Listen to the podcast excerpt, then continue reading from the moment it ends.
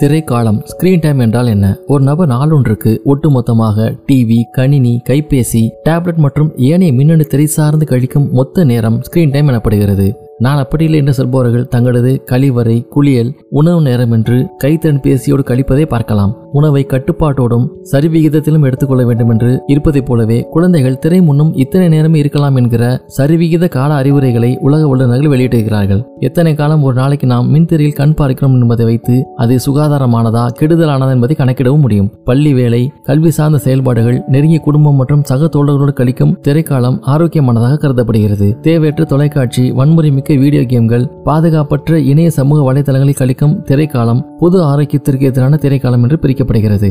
எவ்வளவு நேரம் ஒரு குழந்தையின் அன்றாட திரைக்காலம் இருக்கலாம்? இரண்டு வயதுக்கு உட்பட்ட குழந்தைகளுக்கு கண்டிப்பாக முற்றிலும் தவிர்க்கப்பட வேண்டும். எப்போதாவது வீடியோ காலில் நெருங்கிய உறவினர்களோடு உரையாடுவதை தவிர வேறு மின்திரை கூடாது. இரண்டு முதல் ஐந்து வயது வரையிலான குழந்தைகளின் அன்றாட மின்திரை காலம் நாளொன்றுக்கு ஒரு மணி நேரம் ஒன்றரை மணி நேரத்தை தாண்டக்கூடாது. மற்ற வயதில் மூத்த சிறார்களுக்கு அன்றாட மின்திரை நேர அளவு என்பது அவர்களது ஏனைய செயல்பாடுகளோடு கலந்து நிர்ணயிக்கப்பட வேண்டும். ஒரு மணி நேரத்துக்கு ஒரு முறை உடல் ரீதியான வேலைகள் சரிவிகித உறக்கம் ஓவியம் வாசிப்பு திறந்த வெளி விளையாட்டு இவற்றோடு கூடிய திரை நேர அளவு சரியாக இருக்கும். உணவு நேரம் குடும்ப நேரம் விளையாட்டு நேரம் உறக்க நேரம் பொழுதுபோக்கு போன்றவைகளில் ஏதாவது ஒன்று முற்றிலும் நின்று அதற்கு பதிலாக திரைக்காலம் புகுந்தால் அது அபரீத ஆபத்தான திரைக்காலம் என்று அழைக்கப்படுகிறது. மின் திரைக்கால அளவை கண்டுகொள்ளாமல் விட்டுவிட்டால் என்ன மாதிரியான சுகாதார கேடுகள் குழந்தைகளுக்கு ஏற்படும் அபரீத ஆபத்தான மின்திரை காலம் பல வகையான சுகாதார கேடுகளை ஒரு குழந்தைக்கு ஏற்படுத்திவிடும். முதலாவதா உடலியல் சுகாதார கேடு. ஊளை சதை ஒபிசிட்டி உறக்க பாதிப்பு கடுமையான தொடர் தலைவலி கண் அழுத்த நிலை கழுத்து முதுகு வலி மற்றும் கை முட்டிகளில் ஏற்படும் கடுமையான தேய்மான நிலை நாள் முழுதும் எதிலும் சரியாக கவனமற்ற மந்த வாழ்நிலை.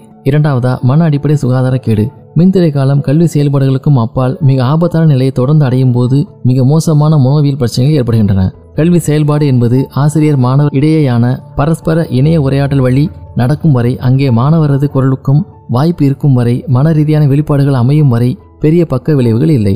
ஆனால் பல மணி நேரங்கள் தொடர்கின்ற பிற மின்திரை கால செயல்பாடுகள் மோசமான பின்விளைவுகளை கொண்டவை. முதலாவதா பேச்சு குறைபாடு ஏற்படுகிறது. பிற அருகில் வந்து பேசினால் எரிச்சல் ஏற்படும். தட்டச்சு முறை மேம்பட்டதாக உணர வைக்கிறது. நாள் முழுவதுமே ஒரு வார்த்தையும் பேசாது கழியும் போது உரையாடும் திறன் கடுமையாய் பாதிக்கப்படும் என்று மருத்துவத்துறை அறிக்கை எச்சரிக்கிறது. இரண்டாவதா அதீத செயல்பாட்டு நிலை ஹைப்பர் ஆக்டிவிட்டி ஓய்வே இல்லாமல் தீவிரமாக செயல்படுதல் அதிவேக எதிர்வினைகளை எதிர்பார்த்தல் உறக்கமின்மை ஒரு நோயாக மாறுதல். மூன்றாவதா எஃப்ஓஎம்ஓ விடுபட்டு விடுவோமோ எனும் அச்ச நிலை ஃபியர் ஆஃப் மிஸ்ட் அவுட் ஏற்படுகிறது. கற்றல் நடவடிக்கை சீராக அனைவரையும் உள்ளடக்கியதாக இருப்பதான மனநிலை மிக அவசியம். கற்றலை தவிர தனக்கு உடனடியாக அறிய வந்த நட்பு வட்டம் பெறுகிற மின்சாதனங்கள் வசதிகள் பற்றிய தாழ்வுணர்ச்சி நான்காவதா சைபர் புல்லிங் இணைய குற்றங்களிலேயே மிக கொடுமையானது இணைய வழி நடக்கும் அச்சுறுத்தல் வலியோரை கொடுமைப்படுத்துதல் மற்றும் வஞ்சித்தல் ஆகும். அதிகார அவமதிப்பு நடவடிக்கைகளுக்கு இணைய வழி சமூக வலைதளங்களில் குழந்தைகளை அதிக பாதிப்பை அடைகின்றன. ஐந்தாவதா ஊடக அடிமையாதல். பல மணி நேர ஊடக செயல்பாடு கவனிக்கப்படாத போது பெரியவர் கண்காணிப்பு இல்லாமல் போகும்போது குழந்தைகள் ஊடக அடிமை நிலை ஏற்பட்டு போதை நிலை அடைகிறார்கள். ஆறாவதா பாலியல் சமச்சீர்கேடு. வயதுக்கு அதிகமான பாலியல் செயல்பாடுகளை இணைய வழி பார்த்து அதற்கு அடிமையாகும் குழந்தைகள். அது குறித்த பல தவறான மனநிலை மற்றும் அதீத வெறி செயல்பாட்டு நிலையை அடைய வாய்ப்பு. அதனால்தான் திறன்பேசி அல்லது கணினி வழி கல்வி பெற்றோர்கள் பெரியவர்கள் கண்காணிப்பில் நடக்க வேண்டும் என்று சொல்கிறோம். ஏழாவதா கவனக்குறைவு மற்றும் அதீத மனசோர்வு நிலை.